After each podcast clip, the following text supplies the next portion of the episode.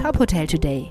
Die Nachrichten des Tages für die Hotellerie von tophotel.de. Dieser Podcast wird Ihnen präsentiert von der FIBO, der weltweit größten Messe für Fitness, Wellness und Gesundheit. Am 7. April ist Hotellerietag. Tickets gibt's auf fibo.com. Mein Name ist Maximilian Hermannsdörfer. Nach mehr als zwei Jahren im Pandemiemodus sind am Wochenende, trotz zahlreicher Kritik, fast bundesweit die meisten Corona-Beschränkungen weggefallen. FDP-Chef Christian Lindner verteidigte das Auslaufen vieler Maßnahmen. Der Bild am Sonntag sagte er, empfindliche Freiheitseinschränkungen im ganzen Land seien nicht mehr verhältnismäßig.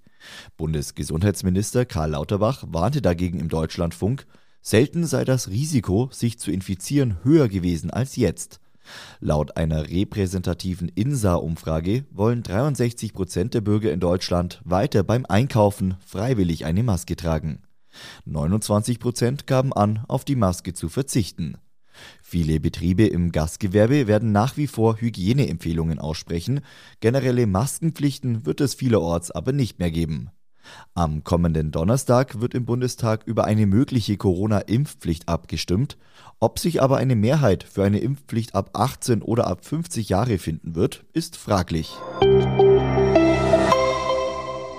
Die Berliner HR Group übernimmt die Betriebsgesellschaft des Sheraton Berlin Grand Hotel Esplanade. Hierzu wurde ein Vertrag mit der Eigentümerin der Deutsche Finance International und deren Partner Sales Group unterzeichnet. Das Hotel soll auch künftig weiter unter der Marke Sheraton geführt werden. Alle Mitarbeitenden sowie das Management werden von der HR Group übernommen. Mit dem Deal hat die HR Group erstmalig einen Kooperationsvertrag mit Marriott International als Franchise-Partner unterzeichnet. Das Fünf-Sterne-Hotel verfügt über insgesamt knapp 400 Zimmer und Suiten und liegt im Stadtteil Berlin-Mitte, nahe dem Botschaftsviertel und gegenüber dem Bauhaus Archivmuseum.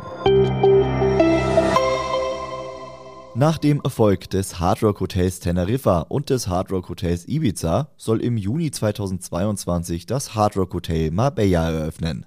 Es wird unter der Leitung der Palladium Hotel Group stehen. An dem Projekt sind neben Hard Rock International und der spanischen Hotelkette noch Stoneweg Hospitality und Bain Capital Credit beteiligt. Das Vier-Sterne-Hotel, das im Zentrum von Puerto Banus eröffnen wird, umfasst 383 Zimmer und Suiten, zwei Swimmingpools, darunter ein Infinity Pool mit Premium Bar Service. Außerdem steht den Gästen nach eigenen Angaben eine der größten Tagungs- und Veranstaltungszentren in Marbella zur Verfügung. Weitere Nachrichten aus der Hotelbranche finden Sie immer auf tophotel.de.